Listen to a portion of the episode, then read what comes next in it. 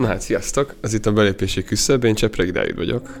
Én pedig Schulz Nóra. Sziasztok! Először is szeretnék mindenkinek boldog új évet kívánni. Itt vagyunk 2021 első néhány napjában. Reméljük, hogy mindenki lehetőségek szerint tudott szilveszterezni. Nóri, neked milyen volt a szilveszter? Köszönöm, jól telt. Örülök. Karácsony is. Ja, király. És hát nem tudom, izgatott vagyok, szerintem nem lesz egy jó év 21, de, Tényleg? de, de a podcastolást azt várom.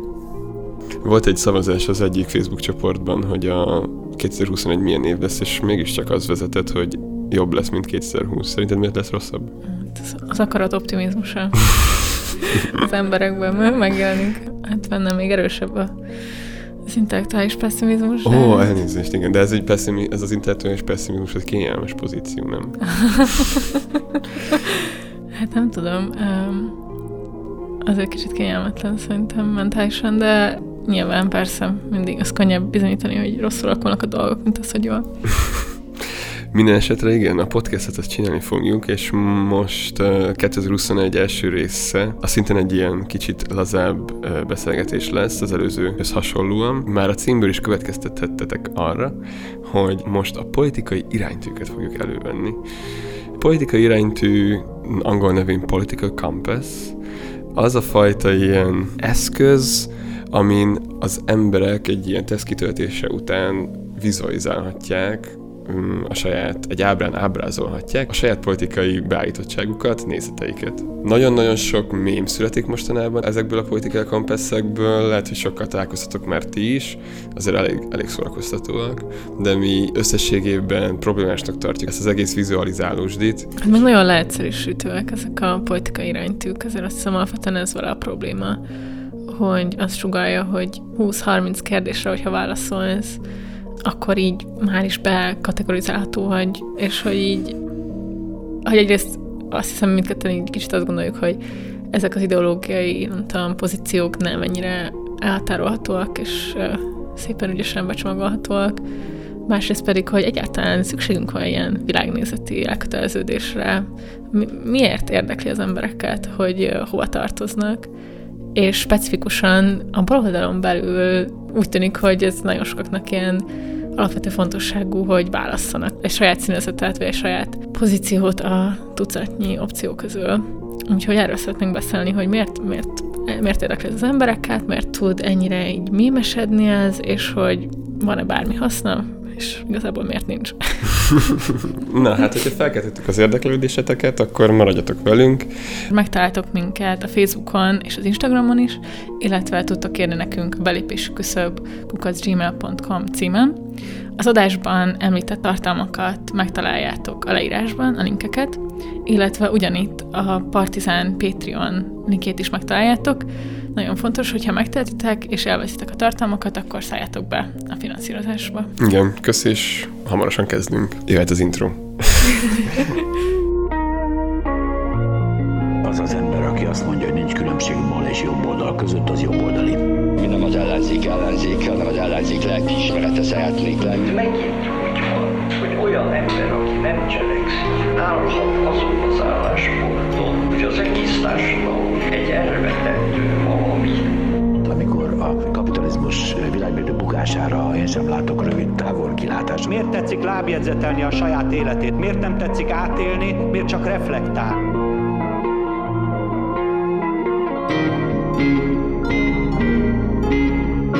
És hát igazából mindketten kitöltöttünk néhány political compass. Én így emlékszem, hogy nem tudom, évekkel korábban is, de most így visszatérve is szerintem elég hasonló eredmények jöttek ki, azt hiszem, mint Igen. amit így korábban is. Van ez, ez a, a klasszikus, majd belinkeljük ez a politicacompass.org, ami alapvetően ugye négy részre tagolja így az ideológiai politikai mezőt, két tengely mentén, ugye az egyik a egyfajta ilyen gazdasági jobb és baloldal, a másik pedig egy kulturális és politikai autoritár, illetve liberális vagy libertáriánus és akkor eznek a két tengely mentén próbál elhelyezni. Igen, hát hogy egy kicsit megfoghatóbbá tegyük, ugye itt a maga, ez a klasszikus Paul Compass is ajánl példákat arra, hogy így ki hova tartozott ilyen történelmi személyeket. Autoriter baloldalhoz tartozik például Stalin, Uh, vicces, hogy az autoriter jobb oldalhoz tartozik Hitler és Thatcher is. Erről majd lehet, hogy egyszer beszélünk még külön. a libertáriánus baloldal közepén helyezkedik el Gandhi, ami úgy tök érdekes kérdés. Én nem Igen. vagyok azért meggyőződve erről. Igen. A libertáriánus jobboldal, tehát az a jobb alsó sarokban pedig a Milton Friedman, az ilyen neoliberalizmusnak az egyik meghatározó alakja a 70-es, 80-as években. Szóval ja, ezek kicsit ilyen mankúként szolgálnak, és ja, hát mi mindketten a kitöltés után a libertáriánus baloldalon találtuk magunkat, ami engem őszintén meglepett kicsit. Amikor régen, legutoljára kitöltöttem én is ilyen két éve talán, akkor, akkor ott helyezkedtem el, viszont azóta úgy képzeltem, hogy már nem a libertáriánus baloldalon leszek, de hogy most meglepődtem. Minden esetre a kérdések, azok, hát hogy mondjam, a kérdések miatt azért felfort az agyvizem néha. Nem akarunk egyesével végig menni a, a kérdéseken, de egy általánosakban el lehet mondani, hogy a legnagyobb probléma ezekkel a kérdésekkel mindig talán az, hogy teljesen kontextus nélküliek. És egy-két példát azért én is felírtam magamnak, amiket kifejezetten olyanak találtam, ami politikailag valójában nem igazán orientáló. Olyan kérdés, mint például az, hogy az ellenséged ellensége a barátod. És akkor így ezzel lehet egyetérteni kicsit, lehet nagyon egyetérteni, ugye az már egy másik kérdés, hogy, hogy ezek között ugye valójában mi a különbség, vagy lehet nagyon ellenezni, vagy kicsit ellenezni. És ez egy olyan kérdés, amire nem igazán lehet szerintem univerzális politikai meggyőződést építeni. Hát igen, erre azt mondanám, hogy de hát ez 40 másik kérdés viszonyában csak egy, egy szempont, és nyilván nem ezen múlik. Nem, de igen, abszolút. Tehát, hogy át, amikor azt mondjuk, hogy kontextus nélküliek, akkor azt szerintem úgy értjük, hogy történelmi kontextus nélküliek. Tehát, hogy nyilvánvalóan az ellenség és barát, ez mindig más, attól függően, hogy milyen politikai vagy akár harcászati, akár geopolitikai helyzetben vagyunk, és egyszerűen nem lehet ilyen módon, ilyen történetietlen, általános állításokkal őszintén egyetérteni, vagy nem egyetérteni. Tehát, hogy mindegyiknél azt tudnád mondani, hogy attól függ, hogy. És ez, és ez nem egy ilyen relativizálás szerintem, hanem egyszerűen csak így tényleg őszintén így, most így mire gondolsz, meg így nem tudom. És szerintem nagyon sokszor egyébként az is látszik, hogy a politika fölfogás, ami kijön ezekből a politikai iránytű kérdésekből, az önmagában tendenciózus egy bizonyos politikai értelmezés felé, ami szerintem beleillik leginkább a liberális politika felfogásba illik bele, miszerint először megpróbálok rájönni, hogy milyen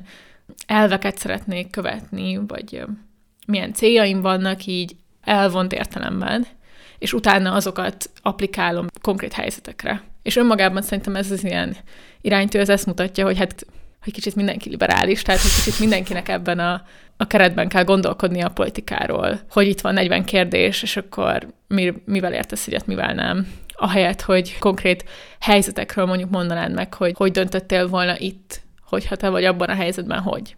És akkor itt politikai történeti példák lennének. Nekem belőle az sokkal izgalmasabb lenne. Ja, és hát nekem is abszolút, tehát hogy én egy kicsit kevésbé, de én is a, a szabad elvű baloldal, nem tudom, négyzetébe kerültem, és hát ahogyha arra gondolok, hogy mit asszociálunk így ezzel a négyzettel, ami jelenleg sokkal inkább egy ilyen identitás politizáló, ilyen kulturális ügyeket előtérbe toló baloldaliság, akkor azt szeretném gondolni, hogy engem alapvetően nem ezek érdekelnek, de mivel ezekről is van véleményem, és ez az iránytű megkérdezi, tudom, mit gondolsz a házasságról, mit gondolsz a... Abortuszról. Igen, mit gondolsz a szexuális kisebbségekről.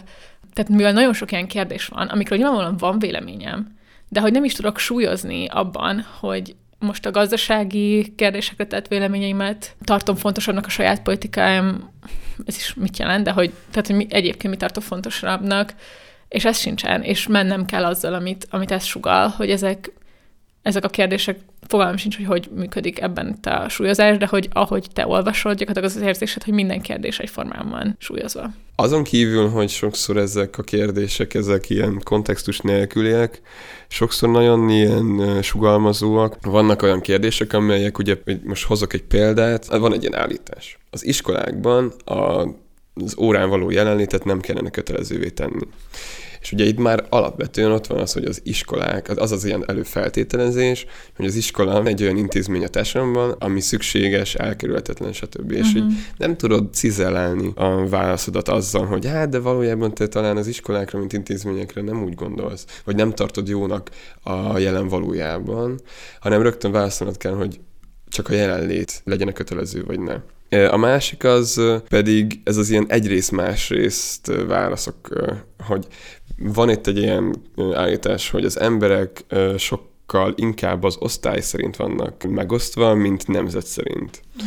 És ezt nem nem tudod megragadni ezt az állítást anélkül, hogy így ne beszélnél ideológia kritikáról, mert hogyha politikai gazdaságtani értelemben nézzük meg a kérdést, baloldali marxista szempontból, akkor ki, könnyen állíthatjuk azt, hogy persze, a társadalom az ö, osztályokra tagolt, és a szembeállás is jelen van ezek között az osztályok között. Azonban tudjuk és látjuk azt, hogy a nemzetek közötti szembeállás az, az ideológiai szintjén sokkal meghatározóbb, főleg ma. Tehát, hogy van egy ilyen társadalmi realitás, és van egy politikai realitás, és e között nincsen különbségtétel gyakorlatilag, ezért így kicsit nonsens maga az állítás is, és ez egy ilyen nonsens állítás, csak nonsens válasz adható. Aztán van ez a, van egy, van egy, az kedvenc állításom az az volt, ezt nem is tudtam bekategorizálni, hogy amikor rosszul érzed magad, akkor jobb nem gondolni rá, és ö, inkább elfoglalni magad valamiben. és, hogy ez, hogyha én most azt mondom, hogy igen, én ezzel egyetértek, akkor rögtön neoliberális vagyok. Igen, és a self-care ipar azért szakértolójává válsz. Igen, sejtettem, hogy teljes mértékben át vagyok itatva a fogyasztói társadalom Így van, minden ideológia. Igen. Szóval, hogy ezek, ezeket nem tudom pontosan értelmezni. De azért lebuktatja magát itt ez a Paul Compass, mikor így vége van a kitöltésnek, akkor magyarázni próbálja ezt az egész módszertant ahol uh, például ilyen, ilyen példák vannak, hogy hát igen, hogyha megnézzük, Stalin és Hitler között gazdaságilag gyakorlatilag nem volt különbség, csak kulturálisan, hogyha Stalin és Hitler leült volna egy asztalhoz, hogyha a gazdasági kérdésekről beszélnek csupán, nagyon könnyen egyetértésre juthatnak, stb. És hogy és, a, és azt is láthatjuk, hogy manapság, mivel hogy tehát azt is azt is mondja, hogy Hitlernek kénysziános gazdaságpolitikája volt, és ez nem sokban különbözik a mai uh, munkáspártok uh, gazdaságprogramján is. És ez nagyon sok probléma, hogy Jézusom, hogy is tudom, hogy érdemesebb belemenni. Igen. Hát meg ilyenek például, hogy nem tudom, megkérdez a avantgárd vagy absztrakt művészetről, meg ilyesmi. Igen, hát ezeket, tényleg ezeket nagyon nehéz szerintem, főleg manapság már ráképezni politikai iránytűre. Tehát, hogy teljesen más az, hogy igen, alapvetően mondjuk a progresszív politikai mozgalmaknak volt egy affinitása az ilyen, az avantgárd művészet iránt, de hogy ez, tehát, hogy ez így ma is így, így lenne? Tehát, amikor már egy egy csomó elemennek kanonizálódott, stb. És egyébként tényleg, szóval nyilván itt most ezek nem azt mondom, hogy így nagyon eredeti vélemények, amiket így mondunk, és ők is van itt egy ilyen gyakran ismételt kérdések rész a honlapon, ahol megpróbálnak ezekre válaszolni, szóval nem is feltétlenül most a készítőket akarjuk szerintem kritizálni, inkább azt, hogy, hogy nagyon sokan valahogy tényleg azt gondolják, hogy a politikát lehet rávetíteni egy ilyen, egy ilyen mezőre, és hogy alapvetően a jobb és bal, azok ennyire így el tudnak válni egymástól, vagy hogy, hogy tényleg ez a két axis, ez a két tengely az, ami, ami meghatározó pusztán. És inkább szerintem erről lenne izgi beszélni, hogy hát nem, tehát hogy nyilvánvalóan így egyáltalán honnan jön ez a jobbal szembeállítás, tényleg a, a törés az, az gazdasági és kulturális tényleg mondjuk az állam és a szabad piac szembenállításáról van szó. Szóval, hogy, hogy, hogy mit gondolunk erről, vagy nem tudom erről, mit gondolsz, Dávid, hogy, hogy egyszerre én azt szeretném mondani, hogy van jelentősége, tehát, hogy nem szeretném azt mondani, hogy nincs jobb és bal oldal, vagy hogy nem lehet ezeket megkülönböztetni egymástól. Közön meg, tehát, hogy nem lehet ezeket így tényleg elvont értelemben kezelni csak. Nem, hát itt rengeteg történelmi kor, rengeteg mozgalma és politikai szereplője van összemosva ugye a 30 kérdésben, és így úgy gondolom, és ez egy folyamatos dilemmám, különben azért bevallom, hogy jobb és baloldalt, ez mindig az adott társadalmi realitás, társadalom múltja és jelenne határozza meg. Ez így nagyon relativizálónak tűnhet különben. Remélem, hogy majd azért egyértelművé tesszük azt, meg egyértelmű teszem azt, hogy nem egyfajta relativizálásról van szó. Baloldali mozgalmi hagyomány megőrzése folyamatos önkritikával és folyamatos szembenézéssel jár és annak érdekében, hogy a baloldal újra mozgalomba tömörítsen embereket, ahhoz az is kell, hogy bizonyos dolgokat, bizonyos szimbólumokat elengedjünk, berakjuk a fiókba, vitrínbe, stb. Megadjuk nekik a kellő tiszteletet, viszont így fogadjuk el azt, hogy ezek a, ezek a stratégiai kérdések adott esetben, mint a proletár diktatúra szükségessége, vagy a szociáldemokrácia és a kommunizmus szembenállás, stb. Ezek, ezek nem relevánsak. Igen, és ezzel szerintem most rátértem egy másik tesztre, amit kitöltöttünk, Igen. ami így a baloldali értékek politikai iránytűje, nevet viseli, és hogy itt ugye az egész így arról szól, hogy megint csak van, tudom, 70 kérdés, és 70 kérdésből megmondja, hogy a baloldalon belül melyik irányzathoz állsz a legközelebb. És ezt tényleg nagyon sokan így iszonyúan komolyan veszik. Nagyon komolyan veszik. Nem is feltétlenül az, hogy csak a tesztből mi jön ki valakinek, hanem az, hogy egyáltalán, hogy megtalálják, vagy ilyen módokon, vagy az olvasmányokon keresztül, hogy hova tartoznak, a baloldal, nem tudom, elmúlt két évszázados történetén belül. És ez az, ami szerintem így nagyon vicces, mert ezt mindketten megint csak kitöltöttük, és megint, hasonló. megint csak nagyon hasonló eredmények jöttek ki. Centristák vagyunk, az a helyzet. Nem, nem, neutrális. Ugye az ki. A...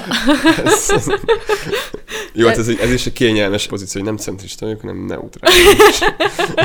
nem, hát ugye itt nem olyan értelemben neutrális, hogy hogy nincs véleményünk, hanem tényleg itt kitöltöttük, hanem hogy uh, itt a végén a százalékos arányoknál az látszik, hogy mindketten így adtunk pozitív válaszokat ezeken a spektrumokon több irányba is. És szerintem ez, ha valamit jól mutat, az az, hogy így nem tudunk ezek között a bizonyos szemünkból ilyen szektás pozíciók között választani hiszen így nem ezt tartjuk fontosnak, hogy megtaláljuk a saját kis csoportosulásunkat ideológiai értelemben, hanem az, hogy ezeket lássuk mindegyiket, mint egy ilyen svéd asztal, a baloldali stratégiák és, és elméletek svéd asztala, amiket nyilvánvalóan inspirációként, meg tanulásként nagyon fontos használni. Ugye Marx is mondta, hogy a jövőben csak egy tudomány lesz a történelem tudománya, és nyilvánvalóan nem arról van szó, hogy ezeket nem, ne tartanánk fontosnak. De hogy miként? Tehát, hogy ezekből ilyen fétis elemeket kreálunk, és, és próbáljunk minél következetesebbek lenni, és abban látjuk a baloldali ság értékét, hogyha valaki minél következetesebben képvisel azon belül egy pozíciót, vagy abban látunk értéket, hogy a jelen kihívásaira ki tud eredeti és, és saját gondolatokkal és, és azokra adekvát válaszokat adni. És ezért merül fel az, hogy akkor gyakorlatilag a készítőknek mi volt a célja ezekkel a, ezekkel a tesztekkel, mert 13 lehetséges baloldali ideológiai pozícióról beszélünk, ide kapcsolódik az ortodox marxizmus, marxizmus-leninizmus, demokratikus szocializmus, anarchokommunizmus, stb. A legtöbbjek egy, a történelem bizonyos pontján gyökeresen kapcsolódott egy létező politikai mozgalomhoz, amely potens létező politikai mozgalom volt. Tehát valójában szembe kellett nézni azokkal a kérdésekkel, amiket most itt ugye e, elénk e, tár ez a teszt, olyan kérdésekkel, hogy a, a forradalmi erőszak az elfogadható-e, akkor, hogyha az eredménye pozitív, ugye ez a, az a klasszikus Lukácsi dilemma, ez az 1919-es tanácsköztársaság előtt egy teljesen releváns... Ö, Micsoda, bocs. Az, hogy ugye a Lukásnak szembe, Lukás így azzal néz szemben, hogy ugye a bolsevizmus azon tétele, hogy az erőszakot alkalmazni kell bizonyos ja, ponton, ez egy alátámasztható, és ugye... Ez Keresztül csak... tudjuk hazudni magunkat az igazsághoz. Igen, igen, és hogy ez, ez adott esetben ez egy teljesen releváns dilemma volt, viszont hogyha ezt ma veszük elő, akkor az ilyen skolasztikán kívül sem értelme sincs. Tehát, hogy mikor vagyunk abban a pozícióban ö, ma, mint a Lukács Vörös Hadsereg. Hát, vagy nem mindegy, hogy hogy vesszük elő, nem? Tehát, hogy ez is az, hogy úgy szerintem van értelme elővenni, hogyha szeretnénk megérteni azt a történelmi környezetet, ja, és az elérhető opciókat, és hogy mit tudom én, még a korban sok szociáldemokrata is, mint Polányi mondjuk lelkesen fogadta a bolsevik kísérletet, és azt gondolta, hogy van benne potenciál, és mondjuk ennek a kontextusában értjük azt, hogy van egy bolsevik fordulata aztán Lukácsnak, és, és, a, és a szövegeit és a gondolatait, nem csak, most nem csak erre a konkrét példára, hanem úgy általában, hogy eszmetörténetet, vagy baloldali eszmetörténetet miként tanulmányozunk. Ez szerintem egy alapvető kérdés manapság, amikor a baloldal nagy része egy ilyen útkeresési fázisban van. Ja, hát és mi azt állítjuk, hogy nem érdemes a baloldali eszmetörténetet úgy kezelni, mint egy önmagában való korpusz. Tehát, hogy nem úgy, nem, nem tudom ezt biztosan ilyen irodalomtudományi háttérrel könnyebben ki lehetne fejezni, de hogy itt nem olyan szövegekről van szó, amelyek így a semmiben léteznek abstrakcióban. Ez nem egyfajta ilyen pozitivista logika, ahol megvannak külön az ilyen matematikailag és logikailag alátámasztott képletek, és ezeket ugye csak lehet jobban cizellálni, bonyolítani, stb., hanem ezek a szövegek, ezek az ideológiák, ezek a mozgalmi megfontolások adott politikai és társadalmi realitáshoz kapcsolódtak. És ez, hogyha már Lukácsnál maradunk, ez azért Lukács is jellemző, ott ugye a történelmi osztálytudat kötet az nagyon híres nyugaton is, sok későbbi filozófiai iskolát Nyugaton is, is. mintha Magyarországon az lenne. hát szerintem egyre ja, inkább. Nyugaton híres. Nyugaton híres. E, itthon, itthon szerintem egyre inkább elkezdte forgatni mind a, mind a, mind a elkezdték forgatni bölcsészek, politológusok, társadalom elmélészek, szóval szerintem van egyfajta ilyen reneszánsza, ha, ha kisebb körökben is. De hogy minden esetre ott ezért az előszóban uh, ugye elmondja Lukács, hogy ezek, ezek a tanulmányok, ezek az adott munkásmozgalom stratégiai kérdéseit uh, voltak hivatottak feldolgozni, és az 1970-es években ezek relevanciája gyakorlatilag inkább ilyen történeti érdekességként kezelhető. De mindegy, mm. nyilvánvalóan van rengeteg tapasztalat, amelyek, amiket ezekből lehet szedni, ahogy mondtad te is, de fenntartásokkal kell kezelni. És ugye, ugye arról kicsit beszéltünk, hogy, hogy ezek egyfajta ilyen identitás képzéshez járulnak hozzá. És ez már akkor is feltűnhet, amikor így nézzük, hogy tényleg 13 különböző ilyen identitás plecsnit vehetsz magadra, hogy egy kicsit körbenézünk, és így, vagy én néha így rámegyek a Redditre, és ott vannak ilyen, ilyen tredek, hogy így, hát a barátaim nem fogadják el, hogy maoista vagyok. Ilyen nyugati, ilyen amerikai. Mit jelent 2021-ben maoistának lenni? Igen, tehát hogy ilyen, úgy van kezel az egész, mint hogyha ez az, az ilyen bel, belülről fakadó érzésekkel és részben ilyen racionális gondolatokkal alátámasztott identitás lenne, ami egyfajta ilyen elismerésért harcol. Ja, értem. Elismerésért az ahhoz, hogy így ő hagy legyen maoista szabadon. De hogy igen. De hogy ez nem, nem de hogy ez itt, itt pozitív gyakorlatról kell szóljon. Igen. Igen. És hogy ezért veszélyes sok szempontból szerintem, vagy én úgy gondolom, ezért veszélyes ez az ilyen uh, kimilyen uh, baloldali kérdés. Hát meg, meg megsporolná azt, hogy a jelenre kelljen kialakít, a jelenhez viszonyítva alakíts ki egy pozíciót. Igen. Tehát, hogy kicsit szerintem ebben van egy ilyen tényleg megsporolása ennek a szervezeti és, és intellektuális munkának, hogy, hogy a mai létező dolgokhoz képest ki vagyok, mi vagyok. Hogy a mában mit gondolok arról, hogy mit jelent boldognak lenni. Hát igen, ez, és ez szerintem ez különösen szomorú akkor, amikor ezen tényleg így személyes kapcsolatok rámennek, hogy igen ki szocdám, ki baldai kommunista, ki nem tudom micsoda, szóval, hogy egyrészt meg a személyes kapcsolatok, de az is nagyon szomorú szerintem, hogy mennyire így, hát igen, ilyen frakciókra töredezik tőle. Az egyébként is, hát nem a legjobb állapotban levő, nem tudom, antikapitalista vagy baloldali rendszerkritikus mozgalmak, és egyébként itt, hát nem tudom, szóval itt nyilván itt nagyon nehéz szerintem kijelölni azt, hogy felelősségek hol vannak. Mert hogy valahogy azt érzem, hogy van egy ilyen általános állapot, amiben azért nagyon sokan keresik ezt, hogy megtalálják azt, hogy mivel tudnak minél jobban egyetérteni, és ezt nehéz azt mondani, hogy ezt, szóval ezt értem ezt a vágyat, vagy igényt, és vagy nem tudom, egy adott pontján a saját, nem tudom, politikai nem tudom, ébredésemnek, fejlődésemnek ez nekem is egy része volt. Ja, hogy ne? Persze, hát amikor én kitöltöttem, nagyon fontosnak tartottam azt, hogy most mindjárt ránézek, hogy például uh, internacionalista vagy nacionalista vagyok-e. De most 50-50 százalékon állok, mert hogy azok Ujjj. a kérdések, azok a, na igen, majd mindjárt beszélünk arról, hogy a nemzeti szocializmus az mennyire baloldali ideológia. De hogy, de hogy azok a kérdések... Nem annyira. Maradjatok velünk. Hamarosan kezdjük ezzel a hottékkel. Szóval, hogy azok a kérdések, amik itt így szembe jöttek ebben a kérdésben, azok ilyen, hát olyan lózungok voltak. Ja, ja. Amiket így a lózungok, azok pont arra jók, hogy így képez belőle egyfajta identitás. Igen, és így belehergelődj, meg egymást így hergelik ezek a különböző pozíciók kb. És hát igen, nem túl sok foganatja van, nem? Ja, hát hogyha ilyen nagyon ilyen cinikusak akarok lenni, akkor ez így tök jó példa arra, amikor a, amikor a baloldali értelmiség az így teljesen elszakad a mozgalmaktól, vagy egy mozgalom nélkül marad, elszakad a tömegektől, és így az kezébe vannak a, a kezébe van a marxista korpusz, olvassa a szövegeket, és akkor abból próbál így kiharcolni magának erkölcsi pozíciókat. Ja, Vagy ezek ugye nem mások, mint ilyen erkölcsi pozíciók. Hát igen, és hogy szerintem itt kicsit így megint az, hogy most, fú, most így kiállunk így a ilyen baloldali egység, nem tudom, ilyen gondolatok mellett, ami ilyen gyengeségnek tűnhet, mint hogyha nem akarnánk így választani, vagy hogy, mint hogyha így az lenne, hogy így nincs véleményünk ezekről a kérdésekről, hanem így egy ilyen opportunizmus van benne, hogy majd, ami éppen működik, azt kell csinálni, és kész. És hogy ezt szerintem nagyon fontos így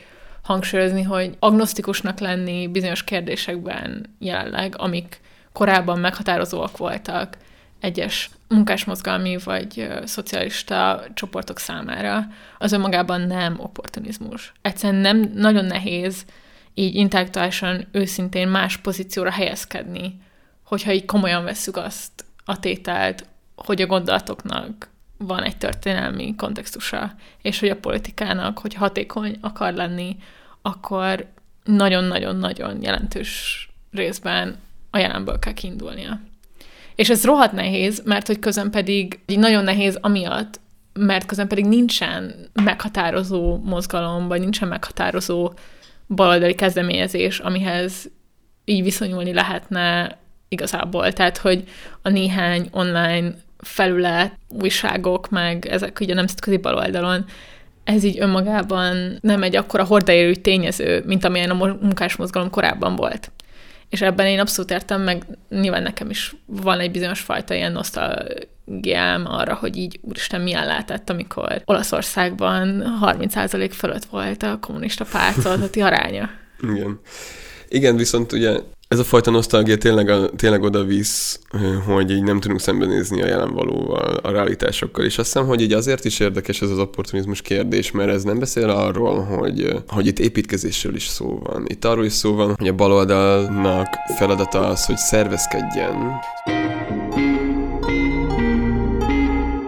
Szóval igen, valójában szerintem sincs ilyen, ilyen számottevő mozgalom, és a, főleg, hogyha a munkás mozgalmat, meg ezeket a a régebbi ö, intézményeket, eredményeket ö, vesszük szemügyre. Azonban pont ezért van ekkora súlya szerintem ennek a kérdésnek, mert úgy érzem, hogy ez a skolasztikus vitatkozás arról, hogy marxizmus-leninizmus, vagy utópikus szocializmus, vagy hogy Leninnek volt igaza, vagy Kautskinak, uh-huh. hogy Trotsky igazából jól látta a szituációt a 20-as évek elején, vagy nem, stb. stb. Ezek pont ahhoz vezetnek, hogy így megmaradunk ebben az egy hegyben járásban. És az, hogy így nem reflektálunk őszintén arra, hogy ez a nosztalgia, amit például az olasz kommunista párt eredményeihez kötünk, annak a realitása megszűnt. És hogy azon kell dolgoznunk, és ez az, amivel ki tudjuk kerülni valójában az opportunizmust, azon kell dolgoznunk, hogy létrehozzunk egy olyan politikailag potens szubjektumot, és ez nem csupán ilyen fogalomköltészet. Szóval létre kell hoznunk egy olyan politikailag potens szubjektumot, ami újra olyan erővel tud bírni, mint a munkásmozgalom. Azok a dilemmák talán relevánsak, hogy oké, okay, akkor, akkor ezt hogyan, hogy ez milyen intézményépítéssel jár. Hogyan hova kell menni, milyen üzeneteket kell, hogyan tudjuk becsatornázni a jelen lévő frusztrációkat egy szervezetbe, stb. stb. És ezek a valós kérdések, hogyan tudjuk azt a szimbolikát újra használni, kell -e egyáltalán újra használni, amihez ugye olyan, olyan nosztalgia kötődik, ami, amiről beszéltünk, stb. stb. Ja. Szerintem amúgy ez jó végszó volt, ez meg kell keresni azt a politikai szobjektumot. És Igen, de az, ja, bocs, csak, hogy az, azért azt mondtam, hogy fogalomköltészet, mert ugye van egy ilyen elképzelés, hogy ez a szubjektumgyártás az igazából csak egy ilyen nyelvi játék. A különböző uh, szubjektumok között úgy lehet integrálni ezeket, hogy létrehozunk egy új szubjektumot, és ez nem szervezés kérdése elsősorban, hanem politikai kommunikáció kérdése. Ja, igen. Milyen a signifier igen, the left. Igen, igen. igen. Egyébként erről beszélhetnénk szerintem, hogy mit gondolunk erről, mert hogy hogy mondjam, tehát hogy most kicsit erről, erről beszéltünk most már egy de hogy meghalt a baloldal, és hogy emiatt nehéz mit kezdeni ezekkel a, azok szerint, akik, akik nagyon iszonyan komolyan veszik ezt, hogy milyen frakcióhoz tartoznak. De közben pedig mi is, ezt már többször is említettük a podcastban, meg a, ugye az intrunkban van ez a Tamás Gáspár Miklós, Max filozófustól ez az idézet, hogy aki azt állítja magáról, hogy se nem baloldali, se nem jobboldali, az valójában jobboldali és ezzel maximálisan egyetértünk, tehát hogy az az ilyen posztideológikus pozíció, amit nagyon sokan szerintem manapság is, hogy mondjam, egy ilyen vulgárpolitológiai ilyen észrevételként így be lehet így dobni így a beszélgetésekbe, hogy fú, én már Galaxy Brain szinten vagyok, a jobb és a bal oldal az ma már nem jelent semmit.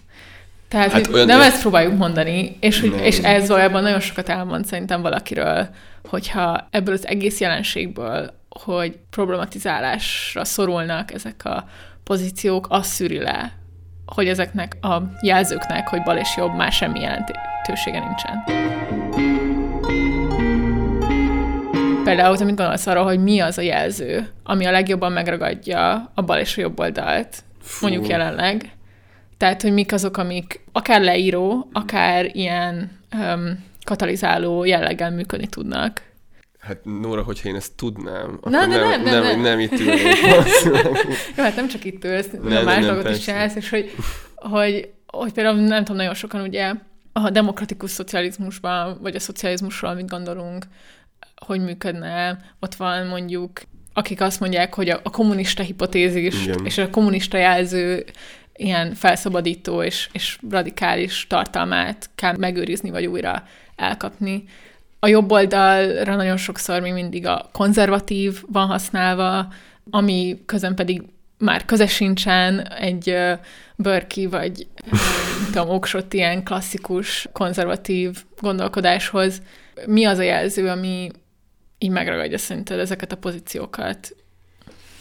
Hát én úgy gondolom, hogy, a, vagy én legalábbis, mikor a, arra gondolkozom, hogy meghalt a baloldal, én a baloldal, akkor így nem úgy értem ezt, hogy, hogy a baloldali ügy, a baloldal ügye, mint az emberi emancipáció célkitűzése, stb. az így mostantól kezdve teljesen irreleváns hanem, és szerintem, nem, és szerintem senki komoly ember, aki használja ezt a szlogánt, nem ezt érti ez alatt, hanem hogy azt, hogy azok a mozgalmak, azok az intézmények, amelyeket baloldalinak mondhatunk, ugye a Szovjetunió, a keleti blokk, a nagy nyugati munkásmozgalmak, azok így egyszerűen szétlettek verve. Tehát, hogy amikor a amikor amúgy ezt főleg a jobb oldaliak szokták mondani, hogy hát igen, igen, hát a, a, a 70-es, 80-es években a munkás mozgalom szakszervezeti ezek kooptálódtak, meg igazából megszűntek, és úgy beszélnek róla, mint hogyha egyfajta ilyen érdektelenségbe szűntek volna meg, de hogy ez teljesen fals képet fest, ezek meg lettek szüntetve, ezek szét lettek verve, és a baloldal halott ilyen a baloldal, annak a dilemmának a komolyan vétele, hogy hogyan tudunk szembenézni azzal, hogy azok az intézmények, amelyek viszonylag azért hatékonyan az emberi emancipáció univerzális tételét tűzték ki politikai célként. Ezek nélkül az intézmények nélkül hogyan tudjuk ezt a célt fenntartani? Szóval akkor a baloldal jelzője az emancipáció? Emancipatórikus? Emancipatórikus, de ez szörnyű. annyira túl van Szerintem nagyon sétálva. rossz, Már, nagyon már, rossz. már ugye egy festmény is lehet emancipatórikus. Hú. Hú. Vagy egy film. É, mit gondolsz az absztrakt művészetről? Hát attól függ, hogy. Nem, de hogy uh, igazából csak így azt akarom mondani röviden, hogy nehéz, mert hogyha most elkezdenénk erről így, vagy elkezdeném így mm, végigvenni ezeket a jelzőket, ez így megint csak így ilyen kicsit skolasztika lenne. Megint így elszakadna attól az ilyen társadalmi valóság. Nem, nem, de most mi működne? Tehát érted, hogy, hogy ez, hogy baloldal, és akkor ennyi? Tehát hogy például Kelet-Európában számos új balos mozgalom gyakorlatilag ezzel a névvel fut. Egy Levica például, ami annyi csak, hogy a bal, vagy a baloldal. Igen. Ez maradt? Vagy hogy ez az, ami így működik? Hogy ebben benne van az egyszerre a tagadása annak a jelenlegi mainstream nyugati liberalizmusnak, és a Kelet-Európában több helyen is futó ilyen ultrakonzervatív vagy szélső jobboldali politikának. Tehát, hogy, hogy hogy ez az ilyen háromszögesítés benne van például mondjuk ebben, hogy a baloldal. És nekem ez igazából, vagy ezen így gondolkodva, nekem ez például tetszik, csak azt nem tudom, hogy Magyarországon például ez előhíve bárkiben komolyabban dolgokat, az, hogy a baloldal, az a sejtésem, hogy nem. Igen. És hogy itt az a kérdés, hogy ezt elfogadjuk el, azt mondjuk, hogy ez nem hív elő túl sok mindent, és akkor keresünk mást, vagy mennyiben gondoljuk, hogy itt van egy ilyen projekt, hogy fölépítjük, hogy ez válhasson egy identitássá, nem annak korlátozó értelmében, hanem hogy Hanem valamiféle közösséget, mozgalmi összefoglaló, ilyen ernyőfogalomként, tehát hogy nekem igazából ez tetszik, csak nem tudom, hogy működik-e.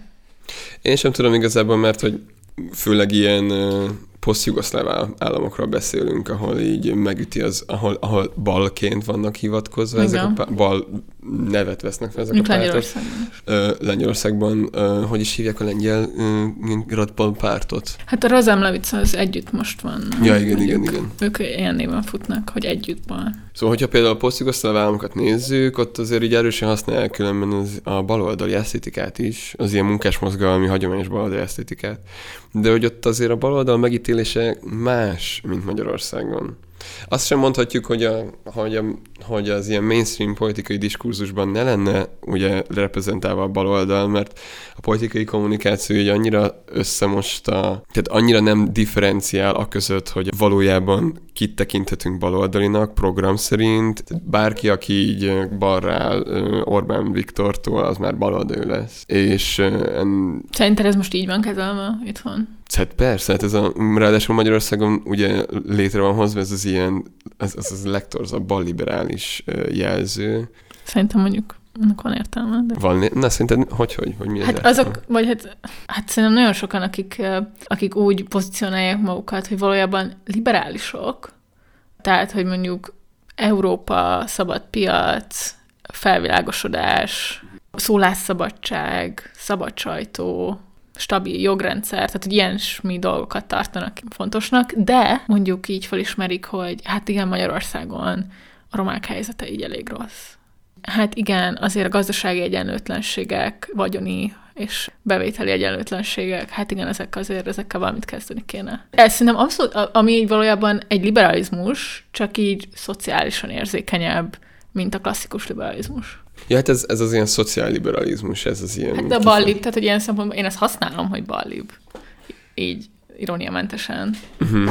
Erre mondaná szerintem azt a TGM, hogy így persze, de hát a liberalizmus az mindig is szociálisan érzékeny volt, csak egyszerűen ezekre a válaszokra, vagy ezekre a kérdésekre, mint hogy a szegénység, stb. azt a választ adta, hogy de hát a piac idővel ugye ezeket a problémákat megoldja, és hogy pont, hogy azok az intézkedések, amiket a szociálliberális gazdasági intézkedéseknek tartunk, azok inherens része a liberalizmusnak, mivel azok nélkül nem működne a rendszer. Tehát, hogy így abban az esetben, hogyha nincsen, hogyha nincsen kereslet a piacon, akkor keresletet kell teremteni valahogy, és hogyan teremtünk keresletet?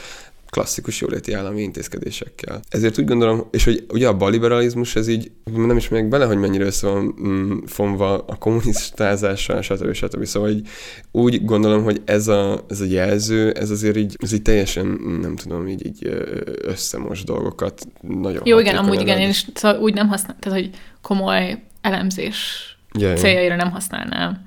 De azért azt gondolom, hogy valamit mégiscsak jelent. Valamit jelent, ez, ez, ez valójában. Tehát több, mint egy jobb oldal által a semmiből létrehozott sértés. Hát ugye történetileg ez a balliberalizmus, ez a balliberális uh, blokk, ez a MSZP, ez, ez koalíció, ami inkább Persze. Ö, ö, sokat mond el arról, hogy az MSZP micsoda változáson ment keresztül, ö, mint arról, hogy egy valójában ö, hol van jelen ebben az egészben a baloldal, stb. És akkor mi lett a jobb oldala? Vagy így a harmadik nagy ideológia, ugye a konzervativizmus? Ja, igen, hát a...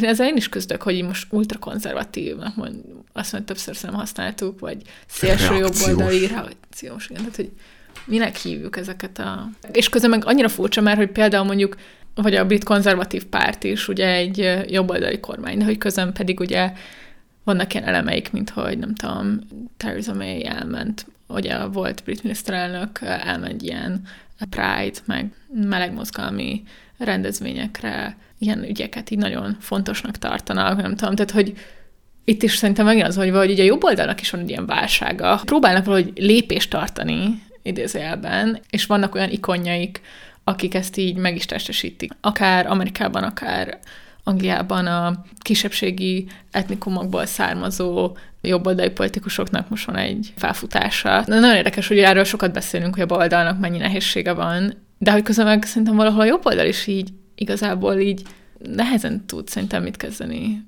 egy csomó kortárs kérdésben. És, és a liberalizmus felé tendál. Én úgy gondolom, hogy ez így nagyrészt nyilván azért van, mert hogy a tőke logika és a fogyasztói társadalom ilyen ideológiája szétszed minden ilyen klasszikus értéket. És nagyon hatékonyan is... Minden egész eltörött. Minden egész eltörött, és már mikor eltörött. és, hogy, és, hogy, és hogy ezért ez, ez, ez elkerülhetetlen. Elkerülhetetlen válságba kerül a konzervatív oldal, főleg, hogyha azt nézzük, hogyha itt a konzervativizmus alatt a keresztény értékekről beszélünk, szélsőséges esetben a monarchizmusra, stb. stb. Mivel ezeket sodorja el. Nyilvánvaló, hogy bizonyos esetekben tökéletes ö, ö, szövetségese lehet, és ugye erre rengeteg példa van, hát a legjobb példa ma talán az Orbán, aki, aki, aki ö, ilyen ultrakonzervatív ö, és keresztény demokrata ideológiai mázzal egy full neoliberális kapitalista gazdaságpolitikát folytat. Viszont, és szerintem, ugye, hogy az előző részben ugye említetted a Polányit, meg a nagy átalakulást, egy csomó példa van arra is, hogy hogyan szövetkezik sokszor, hát ha baloldaliak nem is, de hogy az ilyen társadalmi mozgalmaknak nevezhető politikai szereplők az ancien rezsimmel, mivel a, a szabad piaccal, meg a piaci fundamentalizmussal szemben. Mm. És a konzervativizmus nyilvánvalóan a fogyasztói társadalom ideológiája alatt válságba kerül.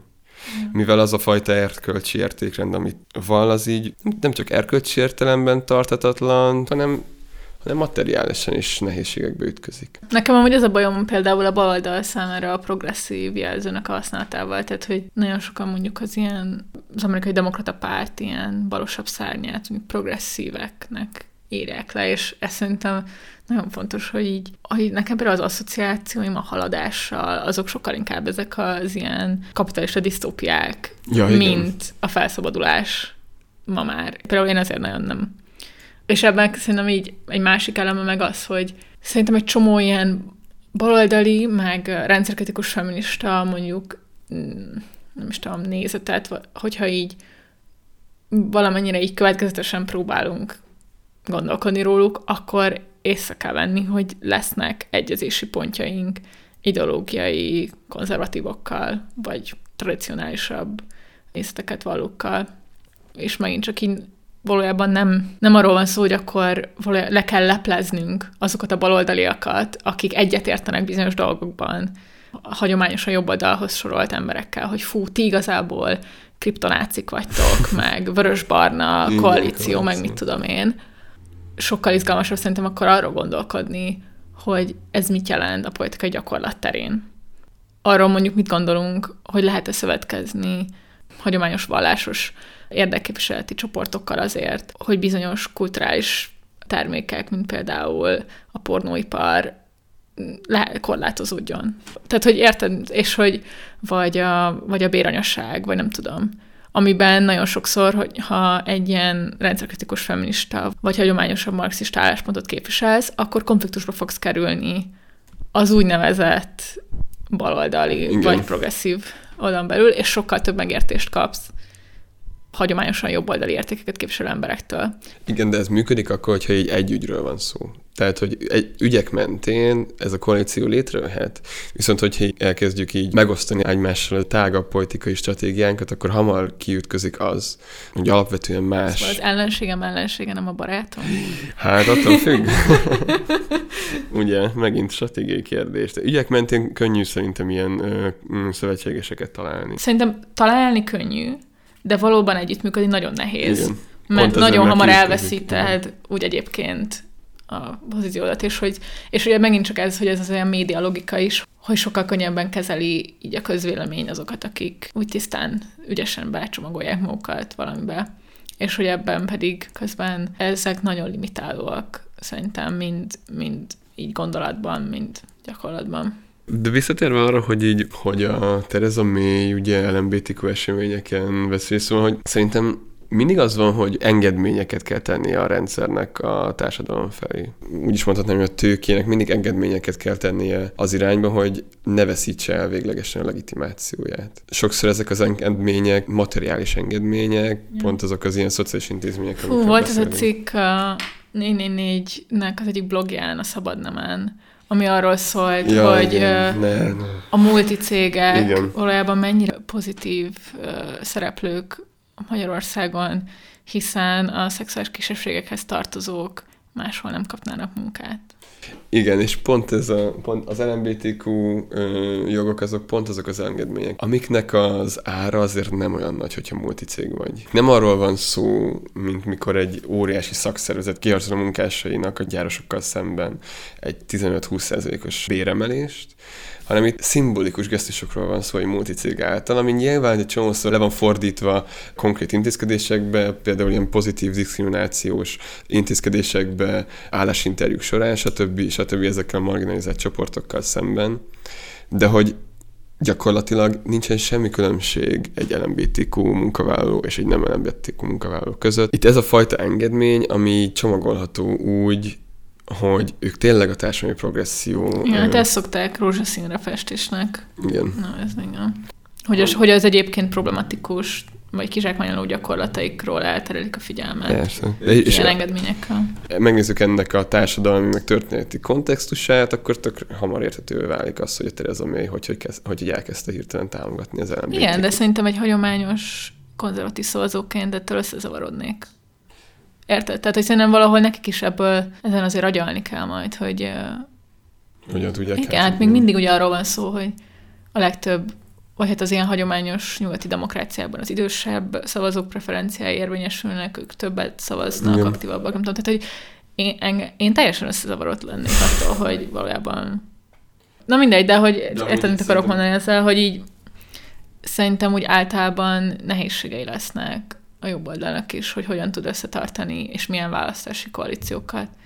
Hát úgy vannak még ilyen érdekes mahinációk a jobb oldalon, ugye nyugaton csomó szélső jobboldali párt, inkább, inkább ilyen alt párt, hogyha melegjogokról van szó, akkor így pro melegjogok. És ugye, hogyha így önmagában nézzük a kérdést, akkor tök hülyeségnek tűnhet, hogy honnan jön ez, hogy, hogy ilyen megengedőek, és aztán ugye kiderül az, hogy az egész egy ilyen anti-immigrációs politikának a része, mivel így azt állítják, hogy a muszlimok azok homofóbok, ö, képtelenség, stb. És nekünk, mint nyugati civilizáció őrzőinek, stb. stb. meg kell védenünk a saját rasszunkhoz tartozó embereket. Fú, ez nagyon ijesztő. És van, Fú. most nem tudok, most hirtelen elfejtettem, hogy melyik országban, de van olyan szélsőjobboldali párt, akinek az elnöke is nyíltan meleg. Ja, persze. Sokan vannak. És ez így teljesen így alá van támaszt. Tehát, hogy itt alátámasztható a saját gondolatkörükön belül. Hmm, ez nagyon izgi. Na jó, hát akkor köszi nagyon, hogy velünk tartottatok az év első adásában. Igen, mm, mindenkinek boldog új évet kívánunk. Ja, és hát továbbra is kövessétek a Partizán tartalmait ebben az évben is. Nagyon sok izgalmas új adással készülünk mi is, és a többi partizános is, úgyhogy szálljatok be a finanszírozásba a Patreonon, hogyha tehetitek, és tetszett ez az adás, vagy a többi. Kövessetek be minket a Facebookon, belépési küszöbb néven megtaláljátok a, az oldalunkat, vagy Instagramon, és írhattok is nekünk a belépési küszöbb gmail.com címen. Nagyon köszönjük az eddig e-maileket, kommenteket, mindet elolvassuk, és igyekszünk válaszolni illetve beléphettek a Partizán Társalgó nevű Facebook csoportba is, ahol szintén ilyen aktuális kérdésekről izgalmas beszélgetések vannak. Ja, szuper, köszi szépen, sziasztok!